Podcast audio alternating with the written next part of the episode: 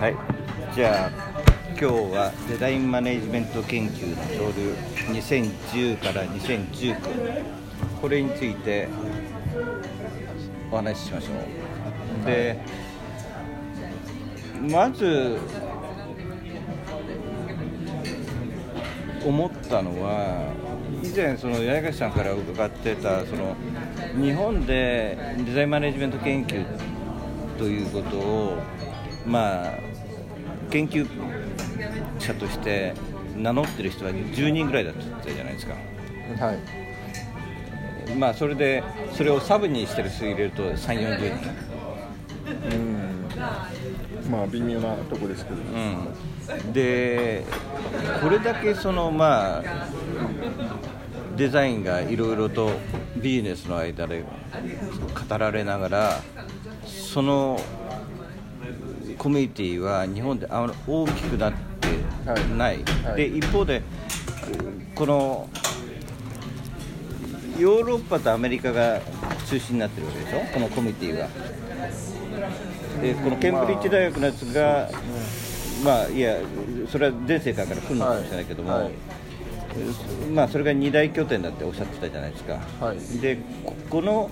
アメリカのその拠点のボリュームとそこに参加する人たちのバックグラウンドとこのケンブリッジのこの CADMC っていうんですか？はい。これとおのコミュニティのボリュームとそそのバックグラウンド。それでい今言ったその日本のそのコミュニティとそのバックグラウンドに、えーどっか大きな差があるのか。はい。そのあたりまず前提として教えてくれますか？あの大きな差はないです、うん。やっぱり人数でいうとそれは国際会議で世界、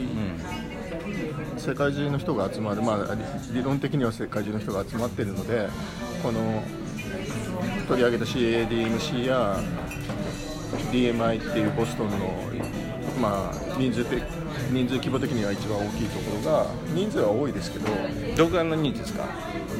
えっと会員数でいうと正確な数は分かんないんですけど、えっとまあでもこの CADMC は規模が小さいです。100, 100人も来てない学会です、あそうなんですか。はい。えー DMI はもっと数数百人1000人ぐらいの規模なんですけど、うんとはいえその比率を考えて純粋にアカデミックな研究者の割合でいうと非常に少ない、で DMI が多いのは実務家が多いからです、なので日本でも結局そのデザインマネジメント研究者というまたはデザインマネジメントを大学で教えてますとか研究してますっていうことが何を指すかで測ると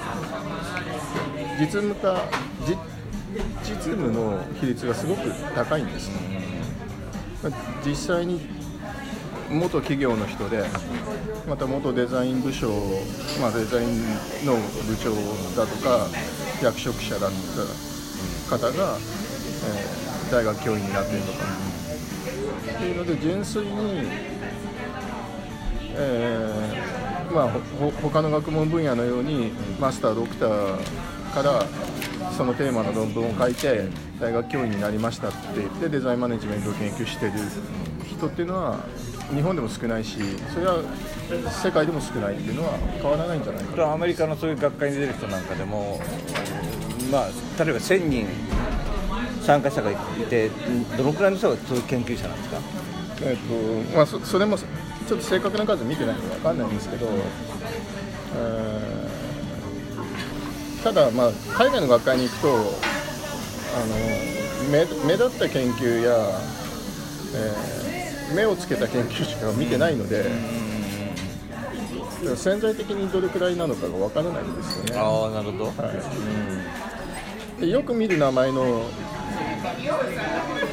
研究者や、まあ、自分の論文に関係してるとか、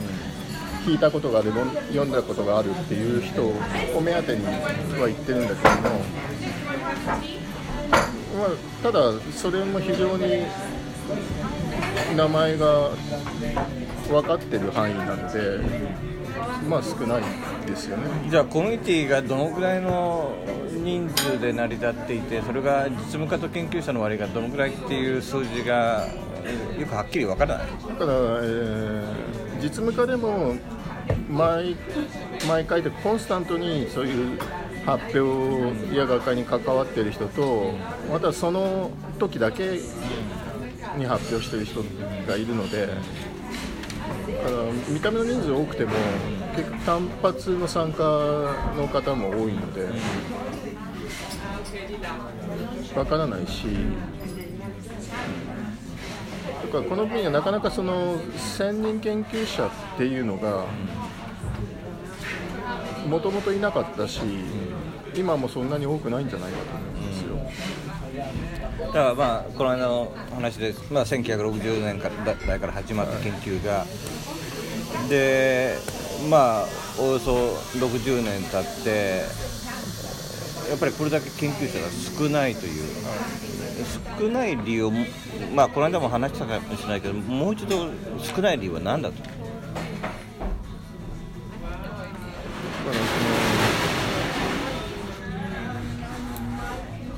デザインでもないし、うん、マネジメントでもないからなんですね、うん。まあ、マネジメント研究者がデザインに手を出してるとしたらそれはマネジメント研究者なんですよ。ああなるほど、うん。でデザイン研究者っていうのはもともと少ないのと、まあ、その論文を書いて生きているデザイン研究者っていうのがそもそも絶対数が少ない、やっぱり実践が多いんですね。えー、っと例えばこの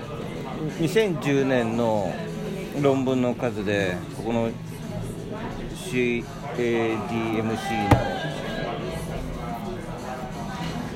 論文中のキーワードが231件ってあって、はい、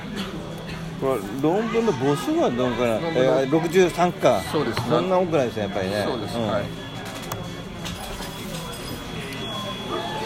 それでこれを2013年に書いて17年でもう一度このやえっ、ー、とこれは毎年あるんですか？これ2年に1回なんだっけ？えっ、ー、と2年に1回なんですけど、うん、あのー、これももうなくなったんですね。えこれが1回なくなったの？なくなったというか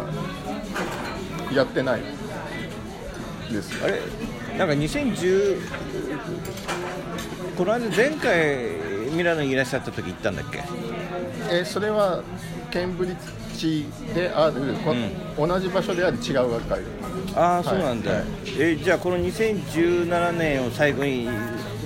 その後がないの？2013年2017年。えっとねこれ同じ学会じゃないんですよ。あえあごめんなさい、はい、違うのね？違うんですよ。えー、そうかそうか。僕は同じやつの次だと思って、違うんですだから本当はその定点観測っていうか違うのにしたいんだけど、できなかったんです。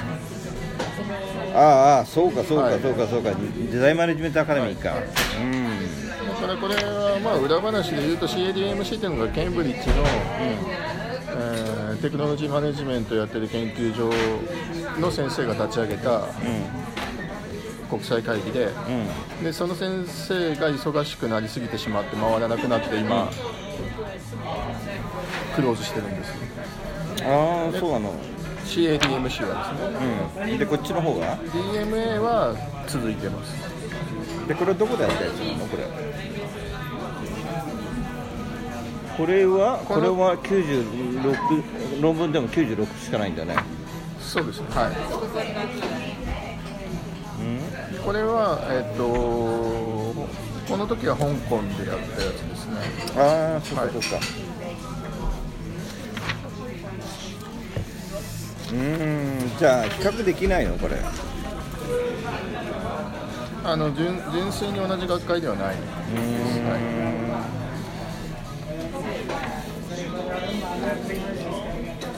はい、まあじゃあその辺りを加味しながら、はい、まあ考えしながら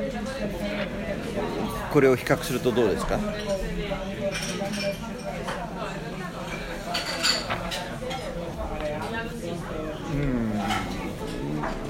まあ認知的なところだとかうんデザインエデュケーションとかこの辺りが関心として増えたと思うんですか？どうなんだろう？まあ、キーワード的にはサービスデザインが増えてるっていうこと。と、でデザインシンキングはそれなりに増えてるっていうことなんですけど、うん、でも例えばデザインエデュケーションって2013年になかったんだねあんまり出てこなかったそうですね。は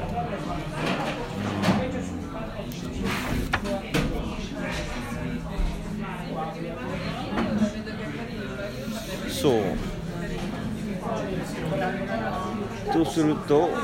これはやっぱりデザインエデュケーションあたりがうん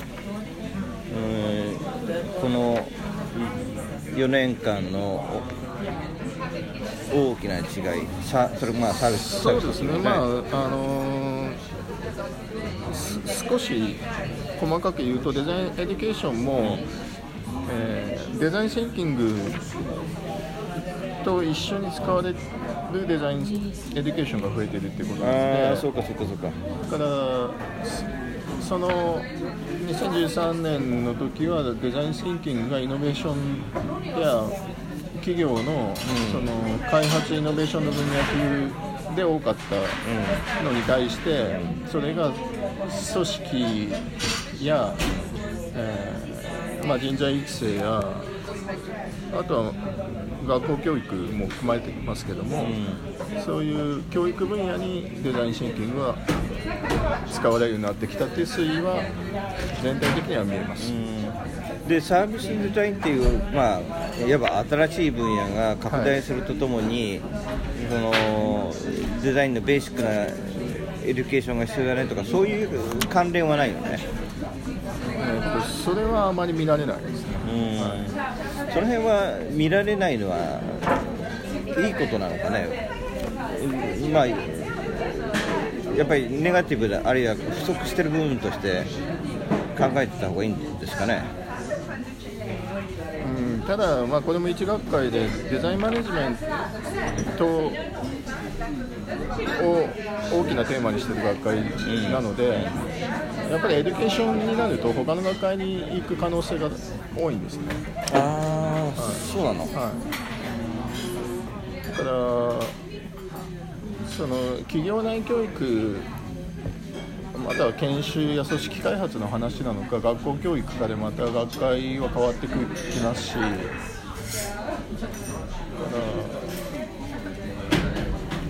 ら、まあ、あまり精緻に見てるわけではないですけどもやっぱりデザインエデュケーション、まあ、そもそものデザイン教育を扱ってる学会でデザインシンキングサービスデザインというのは増えている。ところですね。そうか、なるほどね。いや僕、バーッとこれ読んバーッと目を通して、すごく気になったところがどこかっていうと、2017年の方だっけな、2017年の、えー、っと、ここのとこだな、48ページ。はい。ほとんどの論文における論調はイノベーションやビジネスモデル開発企業に企業にデザインが貢献しうるというものでありその役目を負うのがデザインでなければならない理由が明確でないってここ,、これなかなかいい いい話だなと思って。この明確ではない。他の逆に言うと他の分野のね、はい。論文においてこういう動機が明確であることが多いっていうその比較なんですかね。いやそれもそれも難しいところで、例えばこのデザインマネジメントやデザインの学会で、デザインを扱わないことはないわけじゃないですか当然そうした時にじゃデザインがどどこに役立つかとか何に貢献できるのかっていうことを扱う論文が必然的に多くなるわけでそうするとイノベーションやビジネスにおいてデザインがこうこう役立ちましたっていう話になるわけですけどもただ論文を読む限りはその企業のイノベーション能力を高めるとかビジネス価値を高めるとかっていうことが目的になっていて、その目的に沿うんであれば別にそれはデザインじゃない方が高まるんじゃないのっていうことがそのイイノセントな疑問として出てくるんですねでそれに対しては答えてない当然、まあ、デザインの学会でデデザインに対して、そのインプリケーションを得るところなんですけどそこがデザインマネジメントっていうところの根本的な矛盾があるんじゃないかと、ああそういう意味。はい、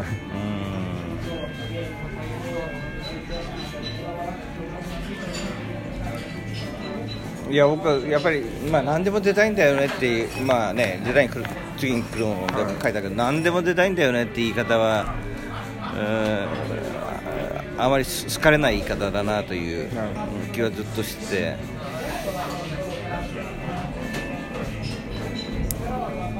どうなんだろうそういうこれこれこれもそうだね。これもそうだまあアートなんかも割とこれアートだよねって割と貪欲に範囲を広げやすい話じゃないですか。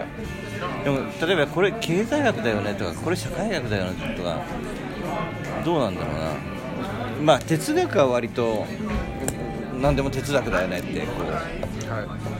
い言えるとこなんですかね、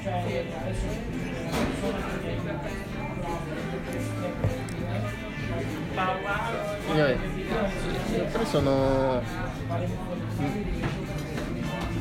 研究者が少ないまたは研究コミュニティがそんなに大きくない。それこそ歴史的にもそれほど続いているところが多くない。でもう一つはその実務家が単発で発表することもあり多い。っていうことは論論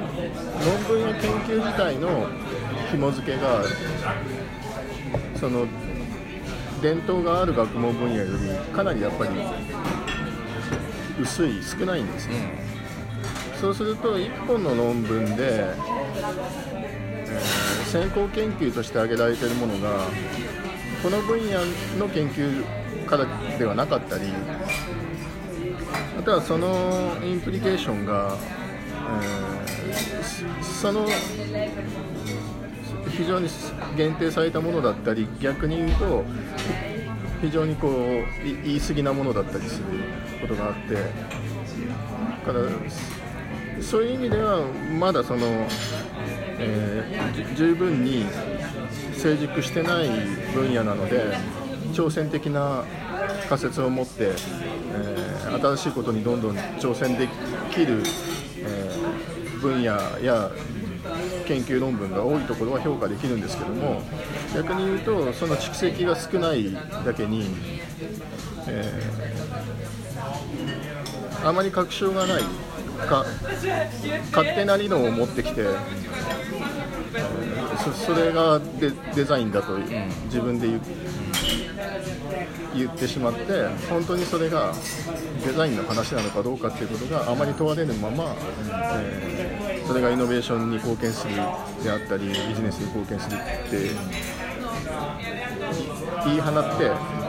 まあ、論文なので課題は述べるんですけどもその課題は自分もまたは他者も引き受けないままそのまま一つのペーパーで終わるっていうものも多くなる。なるほどなるほど、そういう問題点を、まあ、含んでこのフレーズがあるわけですね。そうですね。うん。いいですね。なるほどねまあ、これは研究者としてはどの研究分野も耳が痛いと思うんですけど論文には必ずインプリケーションと課題を書くわけじゃないですか。でで課題は次の研究や次の論文で明らかにしたいって書くんですけどじゃあそれをやってる人どれくらいいるんだっていうところで、いやさあ僕八重さんの論文全部読んだわけじゃないんだけどまあいくつかいろいろ読ませていただいて、はい。そそのあたりすごく誠実そうに誠実そう誠実そうっていうとなんか、はい。なんか表現がちょっと、あれなんか意味っぽいんだけどそういうふうに書くじゃないですか、はでやっぱりそういうふうに書かない人が多いわけですかまあ、定型句にななっているのでそう書かないといけないと思って書いてる人も多いと思いますよ。だから学生やこれあのこれからの研究者には必ず誠実に書けって言うんですけどまたはほん本当に自分が引き受けろって言うしでもある程度その私のような立場になってくると逆に私が課題を出さないとこういう論文の中にこれが課題であるっていうような文章を込めて書かないとそれを引き受けてやるトリガーがなくなってしまうのでやっぱり若い研究者や学生っていうのはだどこかの論文で指摘されてる課題じゃないと根拠がないから始められないっていうことが多いんですよね。自分が見つけたことだけだとそれがまず世の中で課題であるかどうかを検証してからじゃないとその先始められないんでまず先行研究で指摘されてることを引き受けて自分がどうそれに立ち向かうのかっていうところから研究が始まる。ちょっと僕この辺のところは素人なんで教えてほしいんですけども、うん先行研究でその課題とされたというはい。事実はどういう事実に基づくんですか例えば例えば一人の人が論文の中でい一件それを言ってればもうそれで問題とされてたことにするのかある程度の塊でもって言うのか。えー、とただそれはその一文だけでは判断できなくてその一文にたどり着く過程で複数の研究を元にしていてその穴をついて自分がしっかりその実証なり調査なり、えーまあ、考察なりで得たものであればそれは一人の人が言ってるものでも、えーそれを引き受ける根拠にはなると思うんですけど。ただそういう先行研究の蓄積なしに自分で思いついた一人が思いついたことに対して、えー特別何か実証や広い調査がなく、えー自分がちょっとやってみたことに対して課題だって言ったことをそのまま引き受けられるかどうかは難しいところです。でその先行研究のその課題をやっぱり若手の研究者なかなか探しづらくてやっぱりそれはキャリアが必要だってことなんですか？そうですそれとキャリアが必要だっていうこととあとやはりその今日の冒頭の話で絶対数が多くないのでやっぱり見つけづらい見見つけづらいというか自分が課題だと思っていることが、えー過去の研究の中でどう扱われてきたのかっていうことを見つけづらい分野えー、とこのデザインマネージメントのじゃいわゆるいわゆるジャーナルっていうのは、はいい、いくつさ大体いくつチェックすればいいんですか？えっと国際学会あ、まあ、国際的には、デザインマネジメントと書いてあるものは4つ5つぐらいです、でさらにそのマネジメント系のジャーナルで、例えばプロダクトイノベーションとか、えークリエイティブイノベーションとかっていうところにデザインマネジメントが載ってることがおあるので、でも含めても10弱の学会誌を見れば大体ああそういうことなんだ、それを全全部各一番1号までえーこう遡るんですか？ただまそれぞれ自分のキーワードっていうのはあると思うので、それに引っかかるもの、まあ、今キーワードを入れれば、データベースで引っかかっていきますので、それほど手続き的には面倒な話ではない。じゃあ別に若手研究者でも課題見つけられるってことじゃないですか。いやだからそこに、えー、とその自分の仮説や課題は、えーた正しいというか、えー正しいんだけどもそれの根拠をつけないと、えー論文として扱えるかどうかっていうところが、えー証明できないんですねそれはあなたが思ってるだけでしょでその研究者は言われるのでそれに対して先行研究ではこういうこの類似した課題でこういう調査をしていてそその中でこれが分かってこれが分かんなかったっていうことをいろいろこう並行して並べていって自分の課題にたどり着く。だから自分が今言ってる課題っていうのはこれだけ重要なんですよってことを言わなきゃいけない。ででだからそれはさっきおっしゃったように一人の人でもいいから、はい、その人の一人の研究がそういうところに系譜として、はい、合ってれば、合ってるというふうなことが分かってればいいわけでしょ、はい、そうするならばそれは別にそのキャリアのある研究者でなくても若手の研究者でもそれはそういうふうな見方を知ってれば分かるってことですよね。そうなんです、はい、でもそうでもなかなかいかない。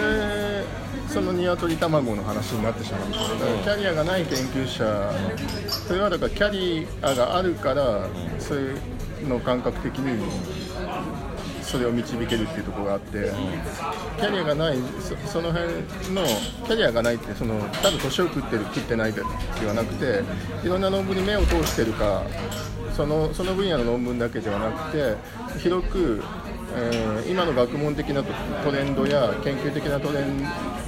ドを背景知識として持っていてそれを提起できているかどうかっていうところが判断されるんでそれができていればその課題設定の仕方というか、まあ、文章の書き方やものの言い方にも絡んでくるんですけども、えー、それは当然研究者間で共有できるようなコンテクストを持ったものの言い方であればあそれはそうだよねっていうことで共有できるんだけども突然あのいや突然王様の海はどこの耳だっていうように出てきたところで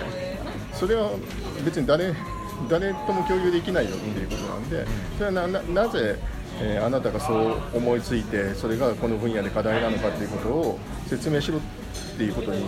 なるとそれは過去の研究でこういうものがあってこういう課題に立ち向かった人がこういう、えー、葛藤があってっていうことを説明しなきゃいけなくなるんですね必然的に、うん、そうするとそうするとこの、まあ、デザインマネジメントっていう領域を見たときに、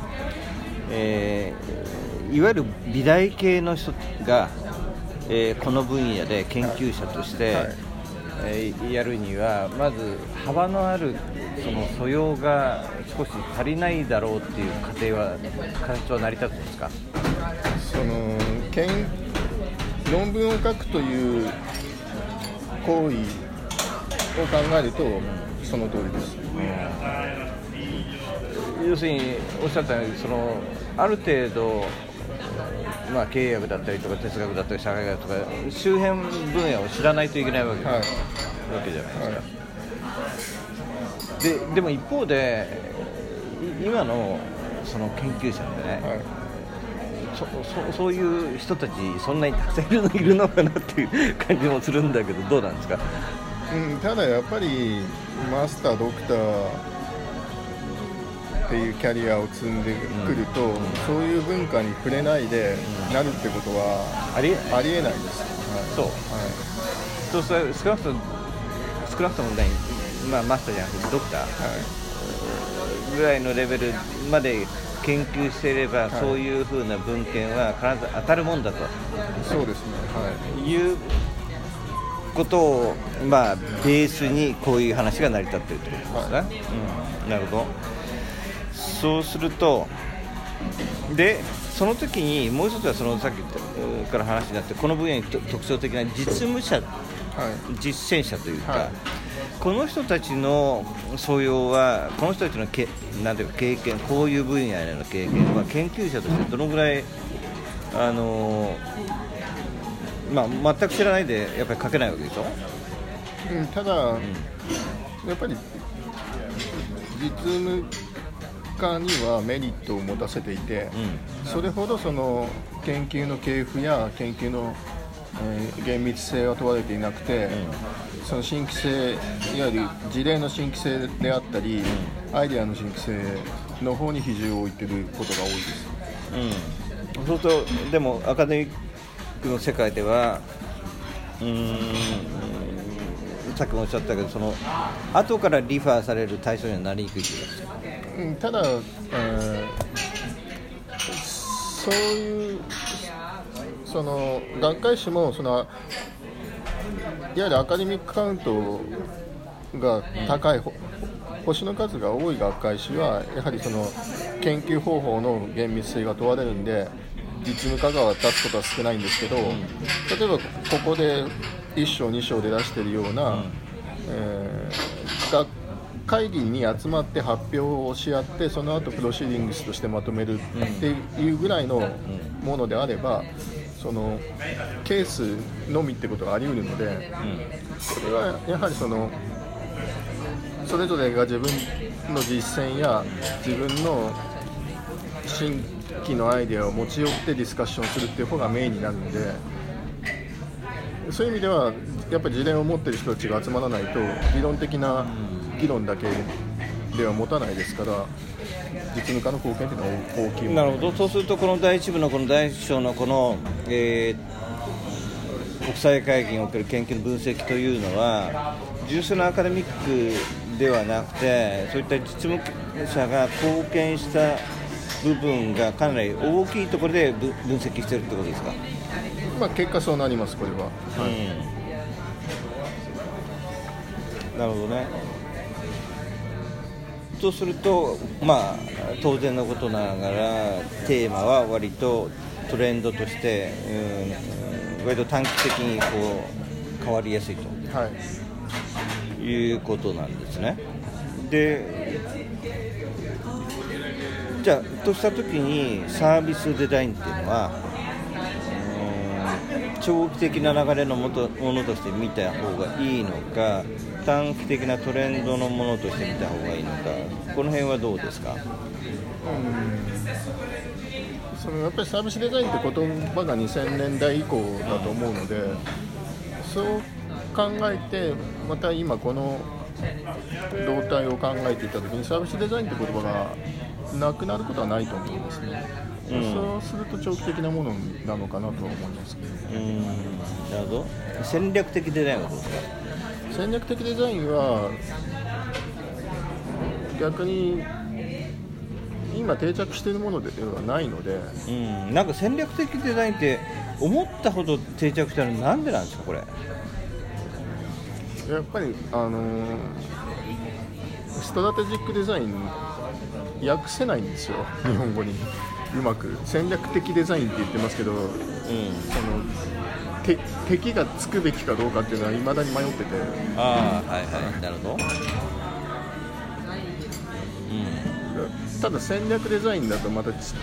本語として違う意味を持ってしまうので、う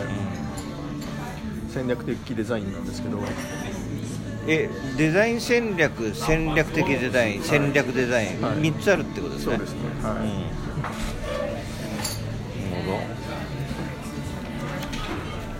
で戦略的デザインが要するにもっと普及しないといわばこういったいろんな議論の、まあ、最終的な到達点みたいなものじゃないですか戦略的デザインっていうのは。うん、ただ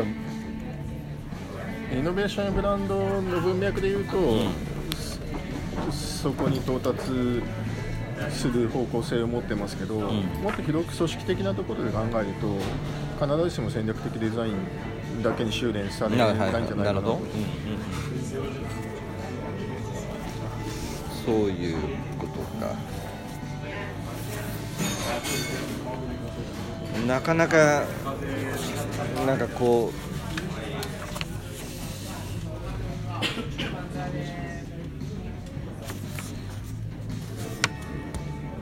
難しいよな。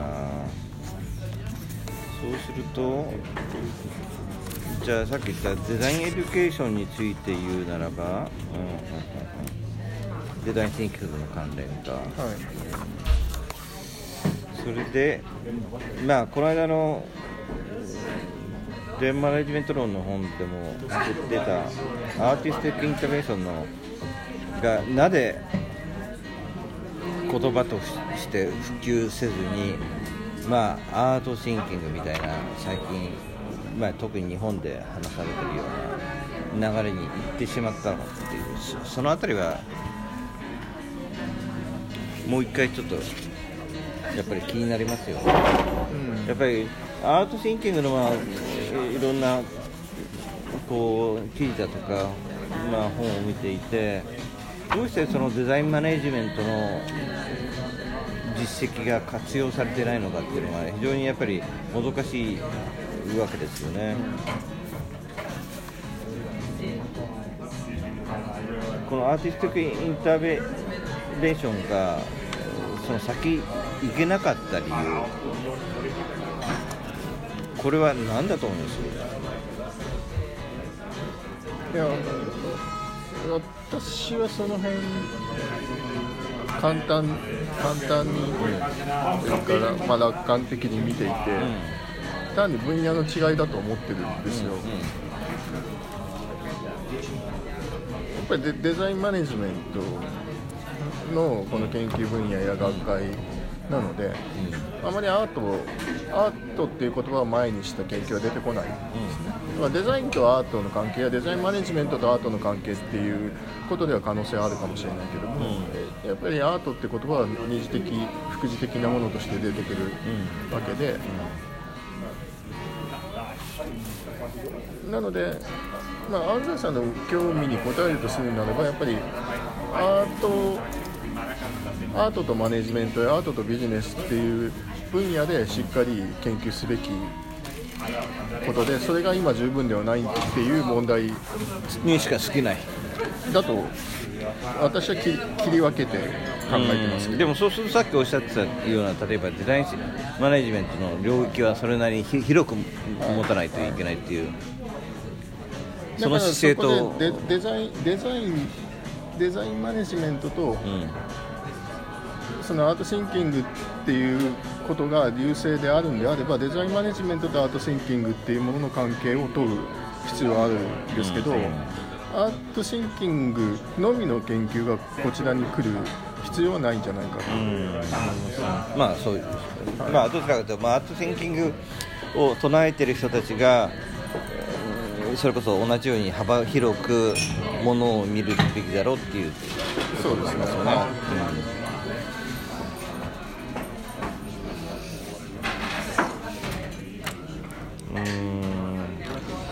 何なんだろうねでもこのデザインマネジメントの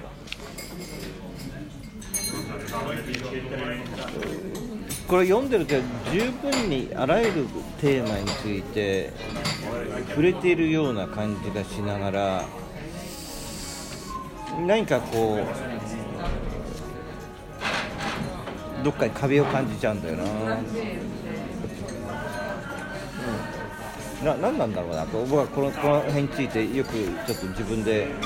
説明ができないんだけどこの壁を感じる。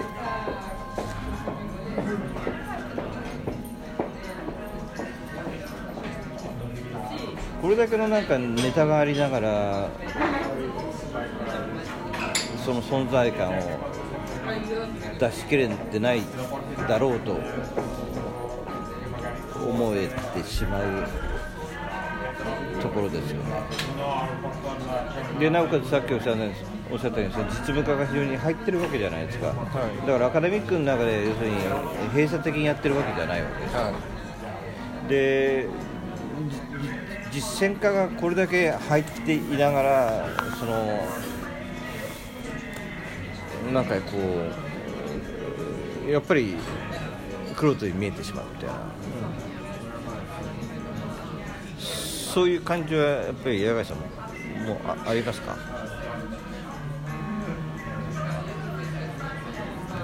うん。そうですね、まあ、なくはないんですけど、じゃあ、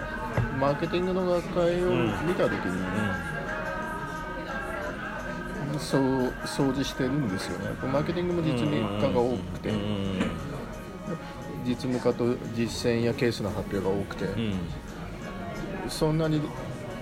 その例えばマーケティング学会に参加している人たちの割合を考えると理論に理論に忠実な人たちはそそれほど多くない。なるほど、だ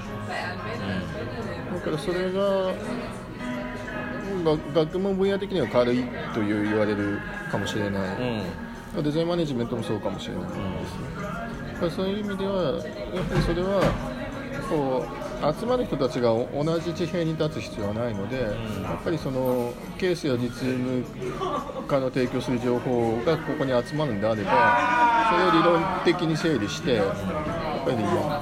えー蓄積してつないでいくっていう役割は研究者がやるべきで、そこが十分ではないのでそれがバッドループになってるんじゃないかと思いますけど。なるほど。うんそうなのか。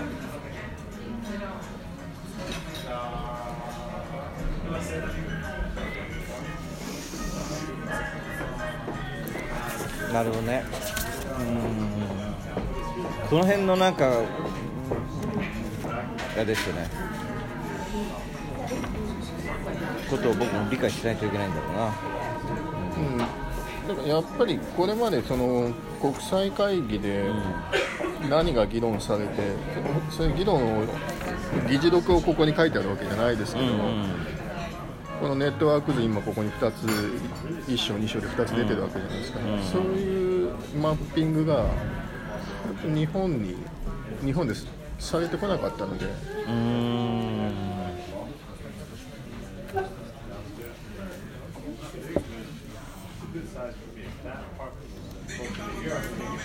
そうか。なるほどね。うん。こういうじゃあとにかく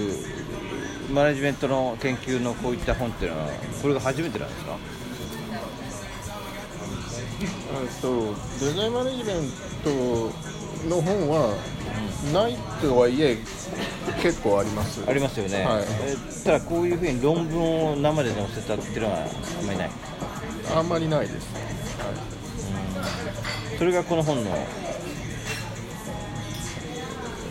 まあ売りっていうか。そうですね。あとは今京都産業大学の森永先生が、もう3年ぐらい前になりますかね。出したものも彼の論文をまとめたものですね、な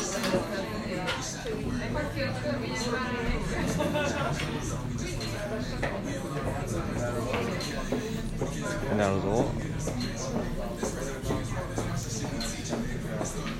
とするとそうですね。次回どどの辺を攻めようかな。どの辺をテーマにしようかな。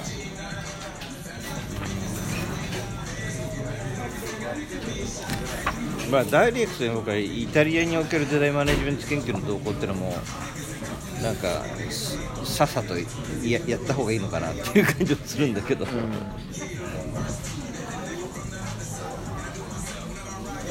これは別に第3部のここのところは前半を踏まえなくてもいいわけなのかな。そうですね。はですよね、はだからそう第2部はまあその例の前のやつで結構いそうですね個別テーマです。ねやったからら、じゃあ来週このイタリアにおけるデザインマネジマネジメント研究の動向と、うん、イタリアにおけるデザインマネジメント研究の理論っていうこの辺り話しましょうか。でここはこれは小山さんが書いたんだっけ？えっとメインはメインはというか骨格は骨格はね骨骨格じゃないねネタはそうです。ストーリーは私がつけてます、そうですか。はじゃあ来週そそこのそこをまあやりましょうね。はい、じゃあこれで。い、はい